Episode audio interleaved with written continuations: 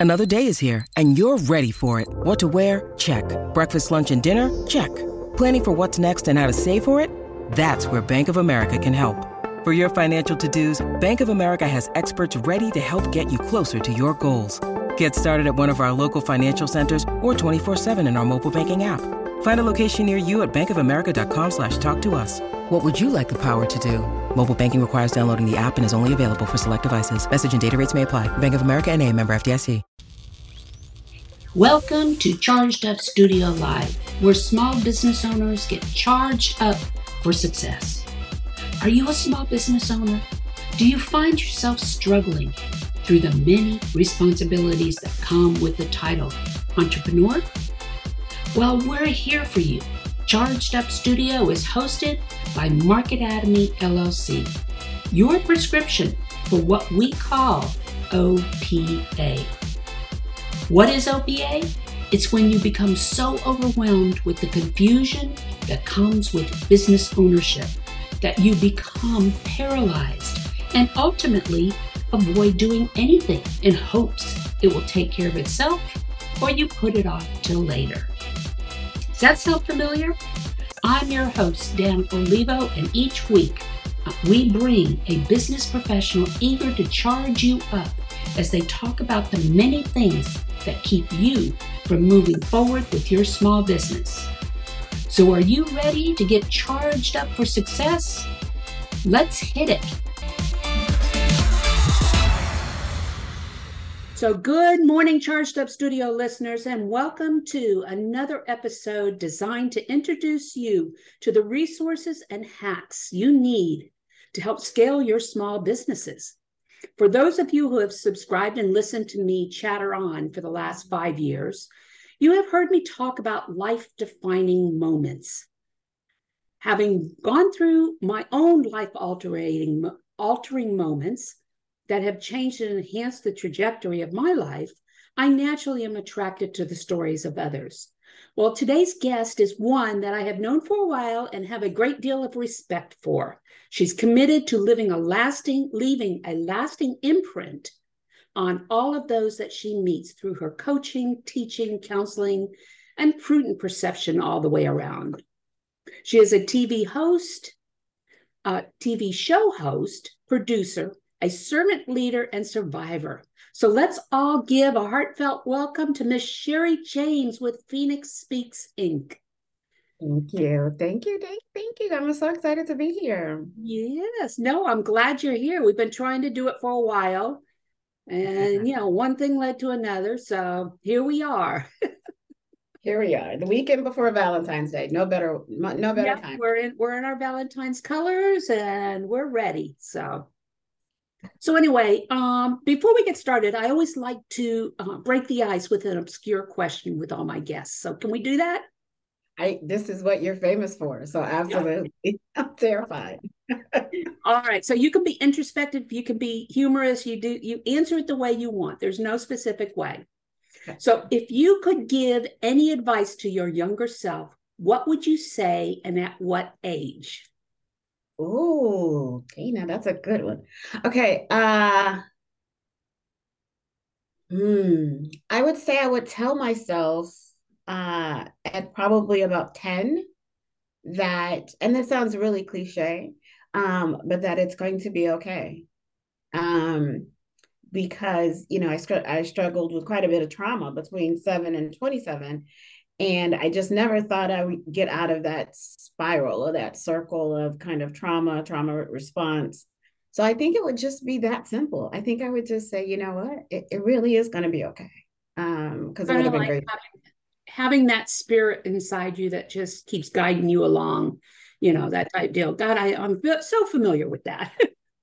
Yeah. so familiar with that, which we'll get into during our conversation. So, you know. So, anyway, um, can you give our audience a little bit of insight into what your life changing and defining moment was that set you on the trajectory of where you are today? Absolutely. Um, I am. Uh, I need to update my bio probably, but my my job is a keynote speaker. I've been traveling the world speaking on stages for 20 plus years. It's my passion. I love it. I owe it all to Toastmasters uh, at AT&T decades ago, a long time ago. Yeah. Um, but I had the opportunity to meet an author that I very much respect and revere, um, Simon Sinek. We were speaking oh, love at Simon. Love oh, Simon. Oh my gosh. I live by his books. I know, me too. Me too. Yeah. Um, and I had the opportunity to meet him. We were speaking at uh, the same conference in California several several years ago. And at the time, I was speaking on managing the millennial minded. I'd love having the everyone makes the same face. Um, but I have a, a, specific talent for managing millennials and I have a passion for them. And so he asked me that question. He's like, Sherry, why are you so passionate about millennials? And I'm like, well, I have two children in two different, uh, you know, generations. So I have a child that's a millennial. Uh, and then I have one who's 15 right now.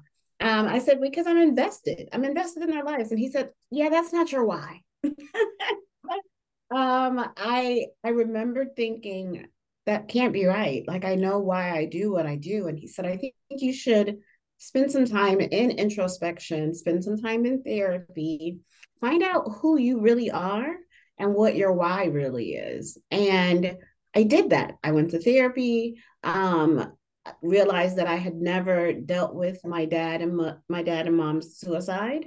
I had just been carrying it with me for decades. And um, when that happened, it's kind of when everything else just started, doors started opening. I had the opportunity to do a TV show. Um, I lost my uh, corporate nine to five job, which in hind- at the time I thought could be was the worst thing that could ever happen. Mm-hmm. Um, but it was it was a life changing moment because it freed me up to do this work, um, to work to save lives. Oh my goodness, you know, listening to you talk about this, and I just recently went through a lot of this stuff myself, the same thing that you're talking about.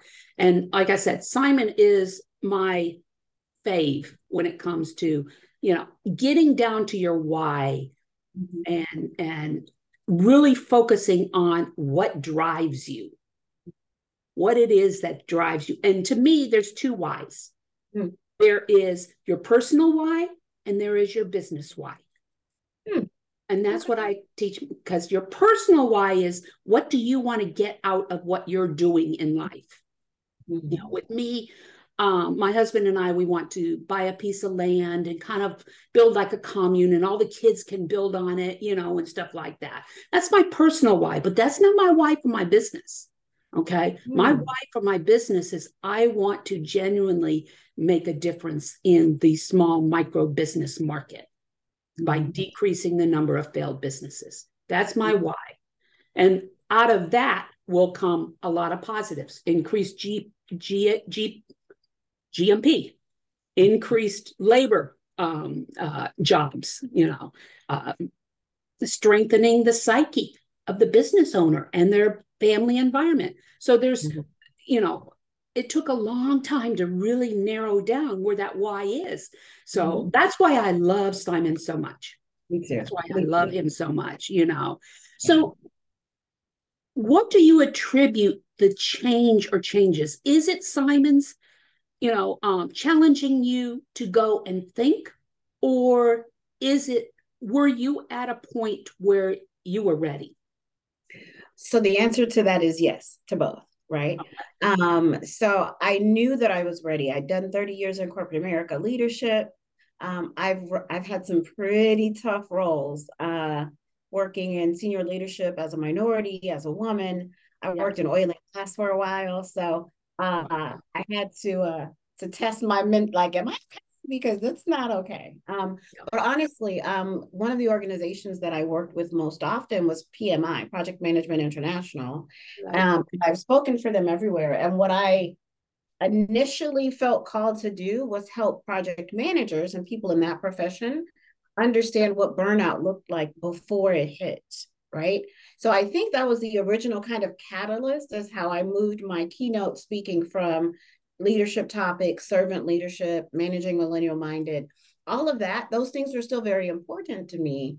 But under the thing underlying that was that emotional and mental support that we all need, whether we're in high school, whether we are in university or at work. if, even if we're in the C suite, we need to have this kind of normalcy when it comes to our mental wealth. Um, so I think I was ready. I, I think that Simon knew the, that I was ready more than I knew I was ready. so yes, no, and it often takes somebody outside that can pinpoint what's going on, and and you know that's what happened with me was the fact that uh, it was my psychologist um, after my surgery and PTSD that pointed out, Dana, you know, you need to get to the crux of what's what's causing this self-sabotaging, you know, effort. And what I found out, unfortunately, later in life, because if if I knew this, you know, 20 years ago, I'd be so much farther ahead.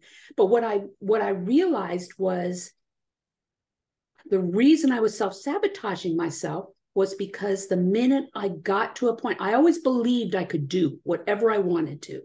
But the minute I got to the point where I accepted the rewards for what I had worked for, I something would happen. Something would happen that would just everything would fall apart.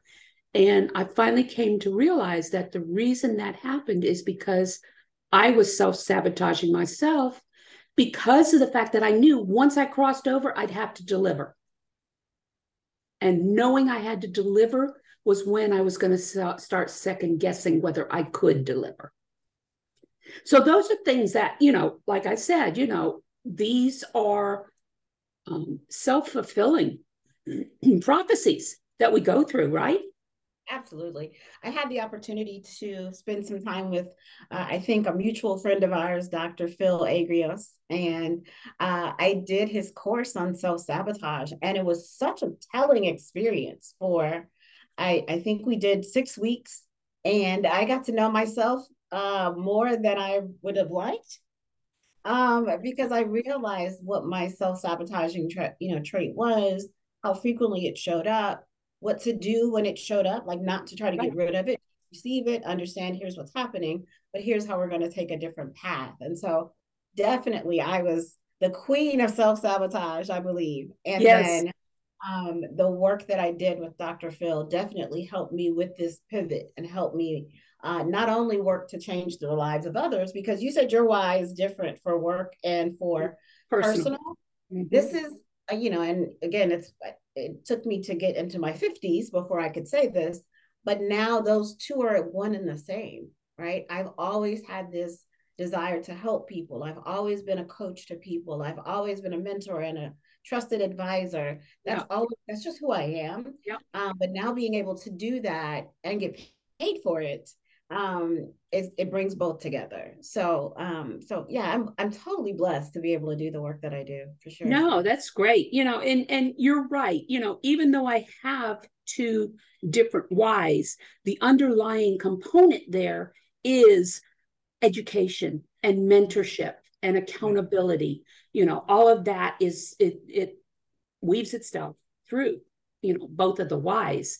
So i know you bring a great deal of uh, leadership and corporate guidance and insight but i'd like to focus on the lessons learned through the hard times or those life defining moments. Let's Absolutely. let's focus on the lessons you've learned not only about yourself but about those around you and how to manage those relationships you know what, Dana? You know what's so funny? When you said lessons learned, I I had to smile because when I was still in corporate America as a project manager, um, you know, initially that was our job is to manage, you know, projects. And over time, I went from managing projects to managing project leaders to managing portfolios.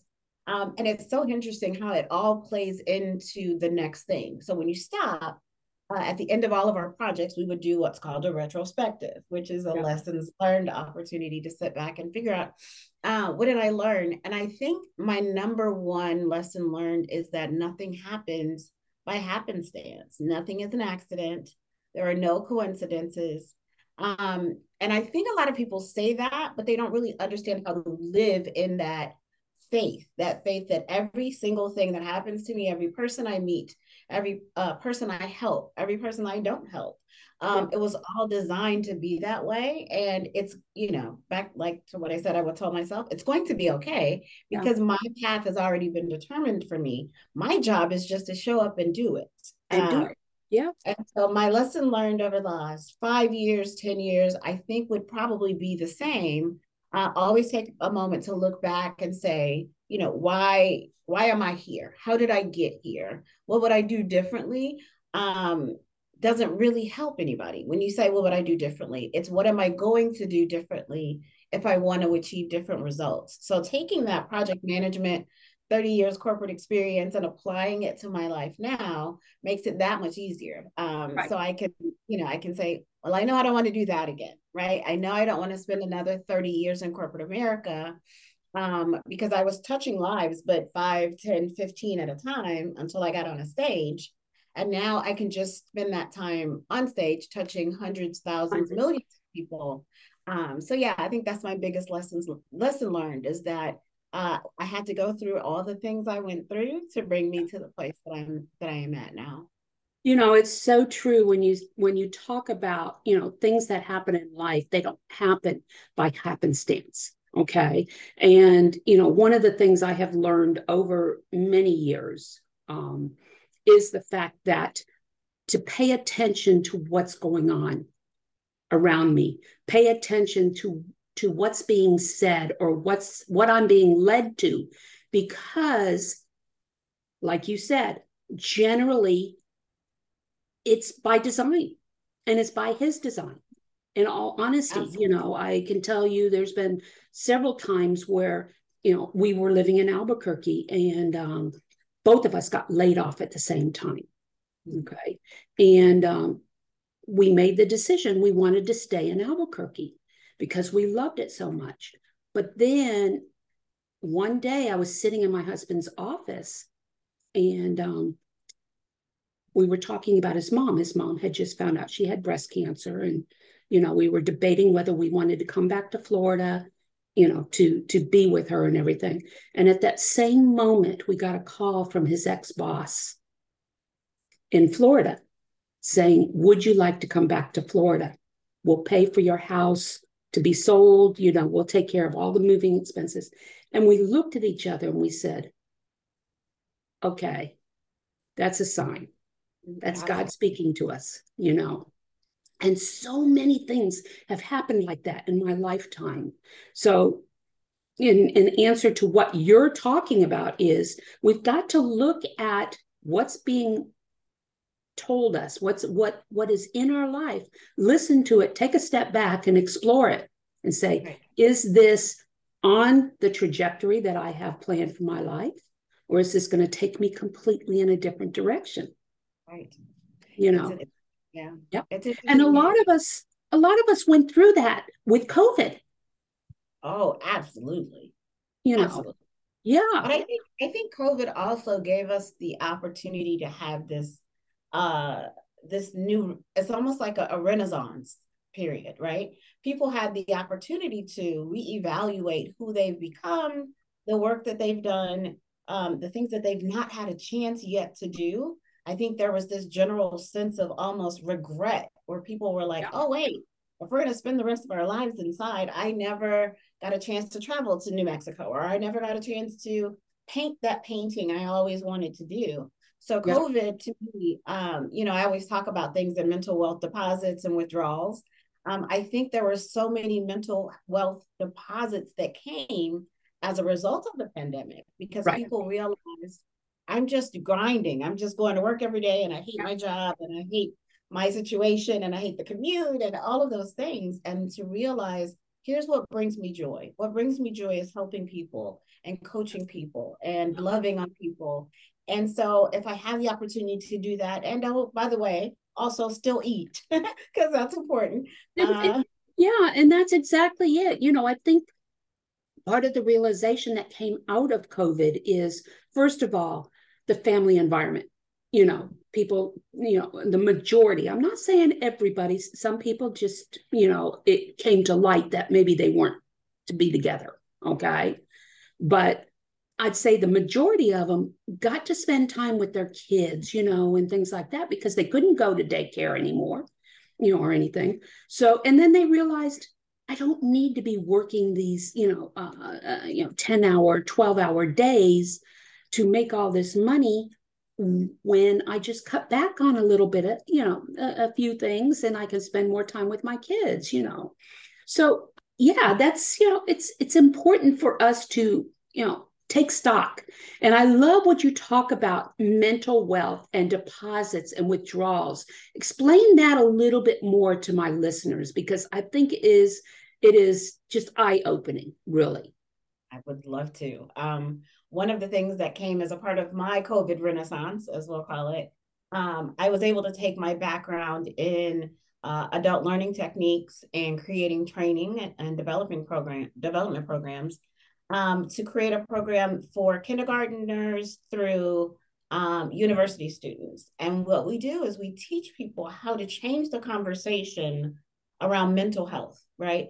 People are being beat up hearing about mental wealth. They're um, you know, there are opportunities and uh, crisis and support lines for when people are in that moment of crisis. But what I found in my research over the past seven years is that we need to get to people well before they get on those crisis hotlines, right? right. So I developed a curriculum um, and it's obviously different. My joke is that I have a curriculum for kindergartners and I use the, the same one for my C suite. And my C-suite clients because they have about the same attention span, right? I got to be real quick, get in and get out. That's exactly it.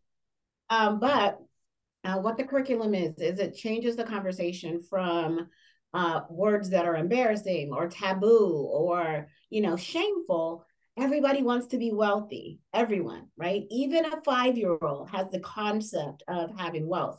They have an understanding of uh, a transaction. Like if I give you this cup of coffee, was that me giving you a deposit or was that a withdrawal? Right. And so when we start having those conversations, two things happen. Children are more apt to have conversations about their emotions, about the response of uh, what their teachers do, what their parents do, what their kid, you know, their friends in class are doing. But it also has an underlying benefit because my research showed that most of these kids have no concept of even basic financial literacy when they go into college. No yes. one's teaching them about, you know, they're not balancing checkbooks anymore like we had to, right? So, yes. um, what what this does is it gives them the opportunity to learn two things at the same time very basic uh, vernacular when it comes to financial literacy and apply that vernacular to their mental health um, one of the examples that's my favorite to use is every morning I wake up, I say I woke up feeling like a million bucks, right? And so that's my that's that's my my my goal every morning. Mm-hmm. Uh, I wake up feeling like a million bucks. I have breakfast with my son. That's a deposit in my mental wealth ATM. And that's a deposit of 5 million because I love my kid. And the fact that he still talks to me at 15 is awesome. Um, now I can get in the car and drive to take him to school, and someone will cut me off, and I can shoot. I could that could be a withdrawal. That I could be like, oh my gosh, these drivers in Texas just ah. Um, and that could be a withdrawal of whatever, you know, a thousand. Or I can change my mindset and say, well, this person cut me off in traffic. They didn't hit me. I didn't hit them. They're safe. I'm safe. I'm gonna That's take exactly, that. Yeah. Reframe it reframe it yeah. deposit so all the things that i've learned i'm you know we utilize all kinds of things such as emdr and other things but that basic conversation is what's important. And that's where the mental wealth curriculum came from it's just how do we start the conversation in a way that's not uncomfortable in a way that's not judgmental in a way that's not making one person better than the other. We all have deposits and withdrawals every day. Um, we do have some days that we feel emotionally and mentally bankrupt. Um, yeah. But my clients have a, a um, tool to use to figure out, well, where did, where did I get my highest value withdrawal? Yeah. If I'm mentally bankrupt today, then I know I need to call Coach Karen because I know she'll make a huge deposit.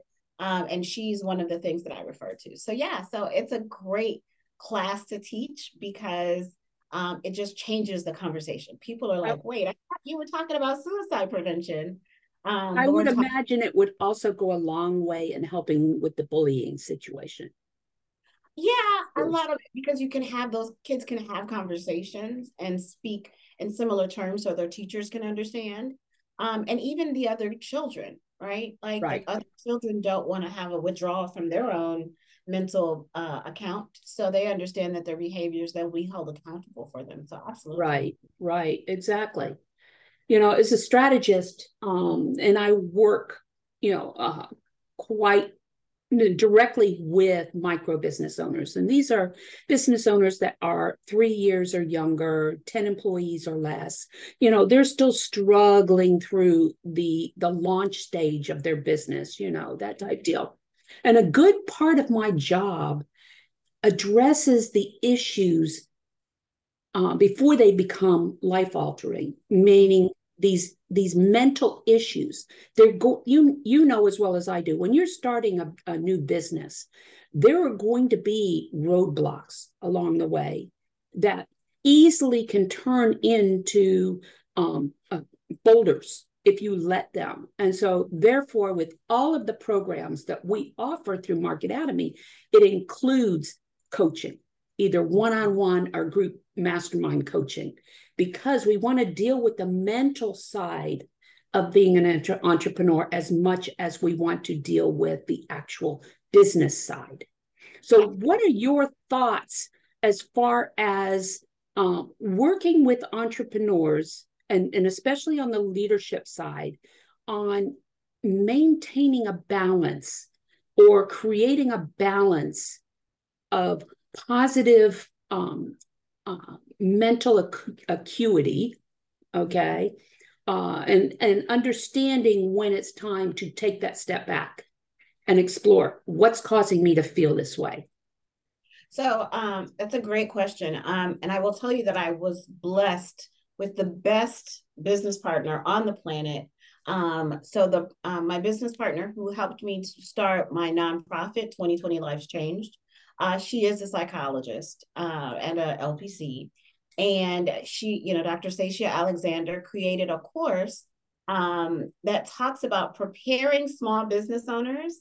And now get this, because everyone else is like, here are all the bad things that might happen in the first three years of your business. Actually, what she talks about is the emotionality of success, because yeah. you need to understand that when you are successful, things in your life will change. When your business becomes when you get out of that three years struggling and clawing, trying to get everything, and things are starting to flow, that success can make you feel guilty. That success can make you feel estranged from other people. Your your crowds will probably change. You may not hang out with the same people, family members, things change. And so I think that's the most important thing to prepare an entrepreneur for, not yeah. just you know the big boulders that are coming or the little rocks that will just keep pedaling you know at you but making sure that you're also preparing for the positive make sure that you understand how this sometimes the bigger the financial deposit mm-hmm. larger the mental withdrawal right because now you've got friends that maybe you didn't have before and you don't know why they're your friend and you think it's just it's probably because your success draws people to you because they also want to be successful but that can be a withdrawal for you over time so yep. i think from a small business micro business start uh, startup understanding that the things that we thought were going to be mental wealth deposits also have a side of them that could be seen as a withdrawal because you'll have family members that are like i don't want to hang out with you anymore because i can't whatever i don't know they find reasons right um, or they don't feel comfortable in the same room like if i'm in a room full of CEOs and business owners, some of the people who I hung out with two years ago may not be comfortable in that environment. Doesn't mean I love them any less, doesn't mean they love me any less. But if I'm not emotionally prepared for the changes in yep. my circle, the changes in my business, the changes in my atmosphere, um, that also leads to that self-sabotaging behavior because you you value those relationships. Yeah, you know, yeah. before I forget, um, the end of this year, I'm already planning for 2024. Okay. Uh, in November of this year, November 10th, I think it is, I'm going to be holding a three day summit that is going to be a combination of strategic annual planning. We're going to plan for the next 12 months, but I also want to build in a mental health component. And it's it's a retreat here in Orlando. I would love to get you there with me. You know, I'll support anything you do. Yeah, yeah, yeah. I would love to get you there talking exactly about this, you know. talking about this because I think it's important. And these are your, you know, your small business owners. So I'll keep that in mind and we'll we'll stay in touch with that. I like it. So anyway, but no, it's um recently I was um doing some research on global economic trends and I'm talking global, not just US not the, what economic trends or business economic trends are happening globally in 2023. Um, and one of the five global trends, and I can't, the Economist put it out. The Economist put it out, was spoke about how individuals were seeking psychedelic therapy to manage anxiety, stress, and PTSD. Have you heard about these trends? I have absolutely. I actually have uh, one of my really good friends. She just started her own practice. Um, uh, it's embodiment coaching, and uh, she does she does use psychedelic um, assisted therapy is one of her modicums. So yeah, it's it definitely is a trend, which is interesting because I feel like I lived through the last time uh, people were using psychedelics, right? I don't know if they necessarily said that it was for mental health reasons, but uh, I just remember that's I don't think that ever really went anywhere. I think that's been around for a long, long time. Well, um, you know, it's just, just, now, now comfortable yeah. having conversations. It's just now becoming very popular, and as much as I'm not against something like this, you know, because I know that it's it's understanding the purpose behind it. Absolutely. Understanding the purpose behind it. My son is uh, very much into holistic healing. And he's gone to Peru a couple of times where they've done the mushrooms and things like that, you know, and he swears by the way it's opened up his mind, you know, and those kind of things. But where I'm where my concerns come is the reliance on this rather than dealing with the root issues. Yeah, I agreed with you when I before I knew more about the practice. Um, and I think and just in my limited experience, so this is not right. my wheelhouse. Mine's very limited too. Yeah, my my opinion. But um it seems as though the people that I know that have utilized it um, it's usually like they're once or they need it once or twice just to open up their mind so that they can stop their limiting beliefs, which we all know that we have. We every human has our own self-limiting beliefs. Um, and in my experience, the people that I know that have, have gone through programs like that, it's not like they have to do it every week or they it's even, you know, um, when we have pharma, pharmaceuticals, you know, that we take forever, we take them for the rest of our lives the difference that I've seen in my experience is that people can have one or two of these experiences, realize their own self worth, their own self value, and there's no need in some cases for the everyday continuing to medicate and continuing because they now see themselves as whole, they see themselves as uh, bigger than they've ever imagined themselves to be. And so now, minus those self limiting beliefs, they can go and accomplish pretty much anything because we talked about how our self-saboteur shows up.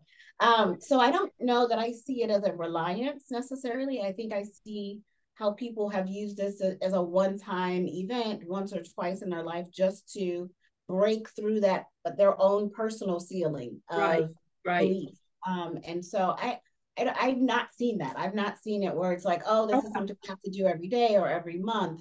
I've seen it as a, an experience that allows all of the other modalities to work, whether it's therapy, whether it's equine therapy or EMDR or talk therapy. Um, right. But you're speaking from a place, uh, from a holistic place that you've seen um, that you might not have seen before. So, right, you're um, right. Yeah, so it's not. Yeah well, like I said, I, I don't know a lot about it. You know, this is just something I had learned just recently doing my research and stuff. And um, and so not knowing that it was only like a once or twice thing, it's just a breakthrough. How close is this to hypnosis? I think um, there's some similar. I think there's some similarities. I think in my again, not a not a uh, guru on the subject, but um, hypnosis is led by someone else, right? I mean, even though the people that I know that utilize these uh, alternative types of healing and therapy, um it's it's guided but not really you really have the opportunity for you to go inside yourself to understand the things that you wouldn't even say to a therapist um right. we all have those and so i think what i've seen for people who've used this this uh, format they can kind of go inside themselves and lead themselves on this journey or allow themselves to lead themselves on a journey. Whereas hypnosis is kind of someone is you know they're taking you there they're right there with you in that moment in that same space um, helping to navigate and guide you through it which is extremely helpful in some cases and a lot of cases. But sometimes we don't know what we don't know. And so right. my experience and my understanding is where this differs is that people know inside where they really need to go and they would prefer that to be kind of a private journey at first so that they can understand where, what are their trauma triggers? Why are they there? What happens? And now they have a different conversation when they go to their therapist right? Like oh i thought i was afraid of spiders. I'm not really as afraid of spiders as i thought i was but there was a memory that i had of this thing right? Whatever. Um so i think i think it's different than hypnosis. I think it's something that can be used in addition to um but yeah i don't think i don't see them as being the same. Yeah yeah. No that's you know that's like i said this is this this is all new to me and learning these different um, uh, methodologies you know and domains uh, as far as handling this you know.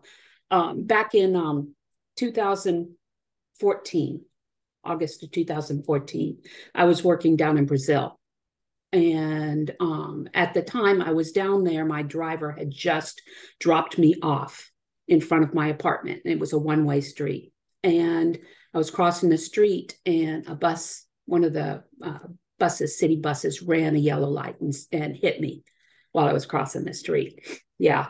And so I ended up with seven broken ribs, a collapsed lung, lacerated liver, uh, two blown eye sockets, a hematoma, and my right arm was completely crushed. Yeah. And, you know, um, and as traumatic as that was, I got back to the United States about six weeks, seven weeks later, you know, when they let me fly back and realized I had PTSD as well. Okay. So that started my journey with the psychiatrist, psychologist, and, and things like that. And as I said, it took me seven years to really get down to the root of everything. But what I had a problem with and maybe you can speak to this a little bit, is I had a problem reliving or talking about what had happened to me down there because I felt as though I was playing on their sympathies, the other person's sympathies. I didn't want them to look at me as uh, a case or to feel sorry or, you know, I didn't want them to look at me differently because of what I went through. And it took my psychologist and, and several other people telling me that is what's going to make you vulnerable to your clients. So, talk about this a little bit based on what you've gone through, you know, and everything. How did you come to the realization that that was your uh, your your strength in growing? Yeah, that's a that's a great question. I will tell you that um, the the work that I do. So I, I this is just I, I love you know mixing humor into these kind of serious conversations. Um, so I just spoke at a conference in Houston um, with uh, hundreds of tax CPAs, right?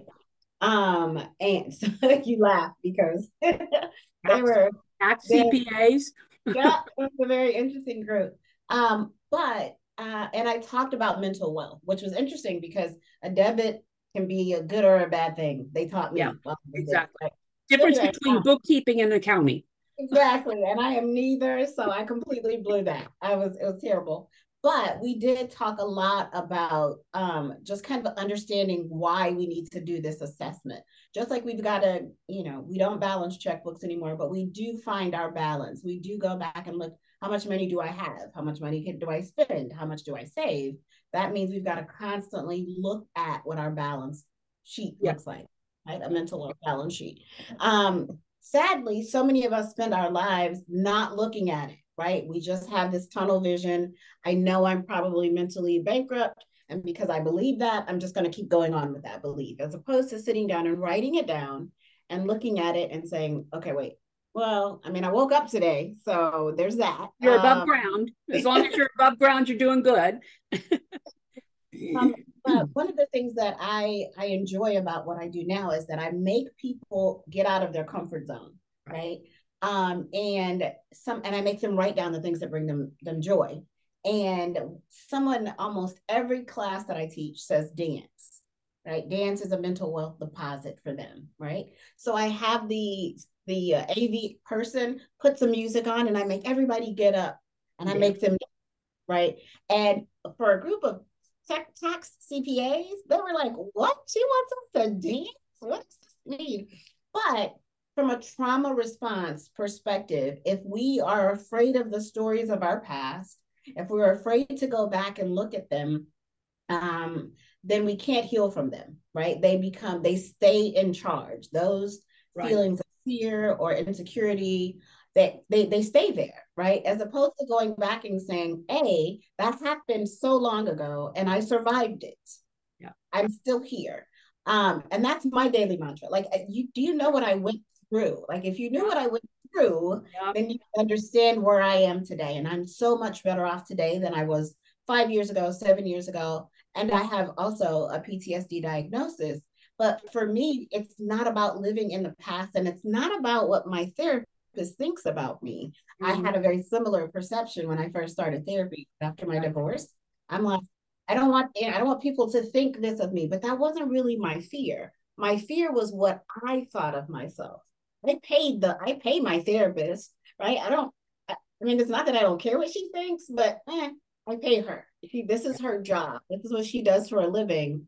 So I think that's another one of those limited beliefs that we hold about yes. going to get help is that they're going to think something of me. They're going to think I'm crazy. They're going to think this, and they don't. They went into yeah. this line of work so that they could help people understand themselves. And so sometimes when you flip the, the screen around, it's yeah. really our insecurities and our n- not willingness to accept, yes, this happened. Yeah. But yes, also survived it. And I'm okay. I'm better today than I was in. My yeah. healing will take my whole life. Yeah. Um, but I do have to go back from time to time to remember why am I responding to something that happened today in this manner? It's because it reminds me of something that happened a long time ago. That if I don't remember what that is, then I don't make that connection and I constantly make the same mistakes. So, you know, it was a telltale sign when the accident had happened that I knew where my self sabotage was coming from. Okay. Um, because I was in the ambulance. I don't remember the accident at all. Okay. And all the last thing I remember is the headlamp of the bus right on top of me and I just mm. kind of let myself go. So by the time I finally came to realization, and I was I thought I was dreaming, came to realization in the hospital in the uh, ambulance as I'm being wheeled into the hospital. I looked up and I said, "Oh hell, Dana, what did you do now?" and that was my comment. You know, and that's a telltale sign. I knew back then, you know, that in my mind, I did this to myself. Absolutely. I did this to myself. So, you know, I think it's important, like you said, you know, do you think that those individuals like us, okay, who continuously grow and continuously move forward, you know, that we are doing that because of a tragedy that's happened in the past? Do you think it's always something that triggers us to work harder or? I think it depends on the person. I, if I had to speak about myself, I would tell you that I go through seasons, right?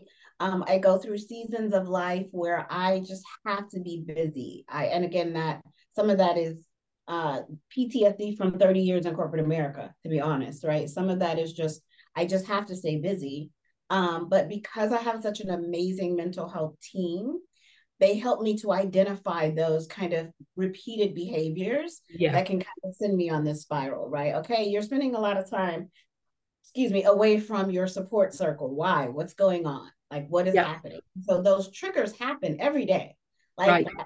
and I work in suicide prevention. So you can't imagine how many times a day I hear about someone whose family member or friend died by suicide, and it takes me back to my own trauma, right? But what's happening over time is that I learn how to go recognize that thought, you know, the feel your feeling statement, right? Okay, I feel triggered in this moment, and yep. I should because that's what makes me relatable. I know what it's like to have suicidal ideation. I know what it's like to be the child of parents that have been lost to suicide. So I go back, identify where the tra- trauma came from, and then I come quickly back to say, I can hear you, I understand you, I can empathize with you, um, because I have this this we have this shared lived experience, right? Right. Um, so I think it's important to, for people to understand that like our brains were just trying to protect them itself, right? Yeah if we're not able to process the trauma in that moment, then our brain just puts it in a little package with a bow on it, sits and it it'll come out later. And it's like, we'll deal with that later. Right now, let's get your arm better and heal these ribs and get you breathing and let's work on the body first. Yeah. And when it's time, we can come back and unpack this little box and maybe we'll just take one thing out of it and put yeah. it back. Um, so yeah, that's exactly that's exactly what happened to me, you know, and I knew physically I could heal. Mm-hmm. You know, it was a long, but I knew I could heal physically. But um the mental stuff, the PTSD, that was probably the hardest thing I'd ever gone through, you know. So anyway, we're coming up on the end of another episode of Charged Up Studio. Are there any last minute tips or offers you want to express to our audience? Absolutely. So uh, we are in the process of rebranding our company, uh, which is good for everyone else. Uh, it's a lot of work for me, I will tell you. Um, but I am um, setting up all of our uh, scheduled events for 2023. So, um, in the event that you need a keynote speaker, um, a coach, I do executive coaching, but specifically around the keynote speaking for the rest of the month of February. If you book for 23, uh, you get 23% off of our listed costs for our keynotes. So, uh, definitely, if you mention your show, then your listeners will be able to receive a 23% discount on any of my keynote packages available for 2023 through the month of February. So, um, you can find me on, on your schedule for November. So I, you got it. I love it. yeah, yeah. So definitely, definitely. Um, how can people get a hold of you? So LinkedIn is my favorite place. Uh, so Sherry James PMP. Um, again, we're rebranding our website, so I don't want to send anyone there just yet because it's still kind of all over the place. But definitely find me on LinkedIn. You can find me on my YouTube channel, Sherry James PMP. Um, and you'll see some of the work that we've done already, including our TV show, Creating Mental Wealth. So uh, not very hard to find me, but LinkedIn is my my preferred uh, method um, because it's uh, it's where I hang out the most. So. Excellent, excellent.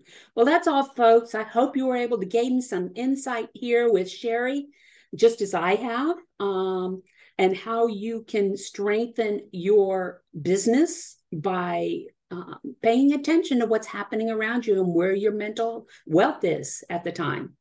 Uh, Charged Up Studio is brought to you by myself, Dana Olivo, host and also CEO of MarketAtomy LLC. Charged Up Studio is brought to you each week on Tuesday and is part of the small business ecosystem developed specifically with you in mind, the small business owner. If you would like more information on any of the programs offered, to small business owners like yourself, reach out to marketatomy.com. That's M A R K E T A T O M Y.com. Until next week, go out and have a charged up week. And thank you once again, Sherry James. Thank you. Have a great one. You've been listening to Charged Up Studio Live, the podcast with you, the small business owner, in mind with your host, Dana Olivo. Join us every Tuesday as we bring you valuable tips and insights into many of the topics you don't know you don't know about growing a successful business.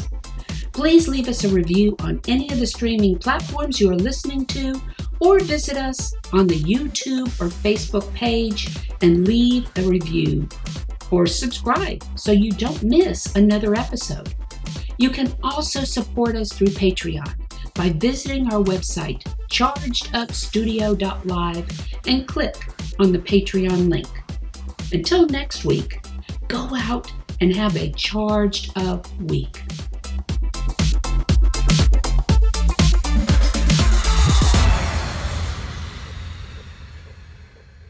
This podcast is a part of the C Suite Radio Network. For more top business podcasts, visit c-suiteradio.com.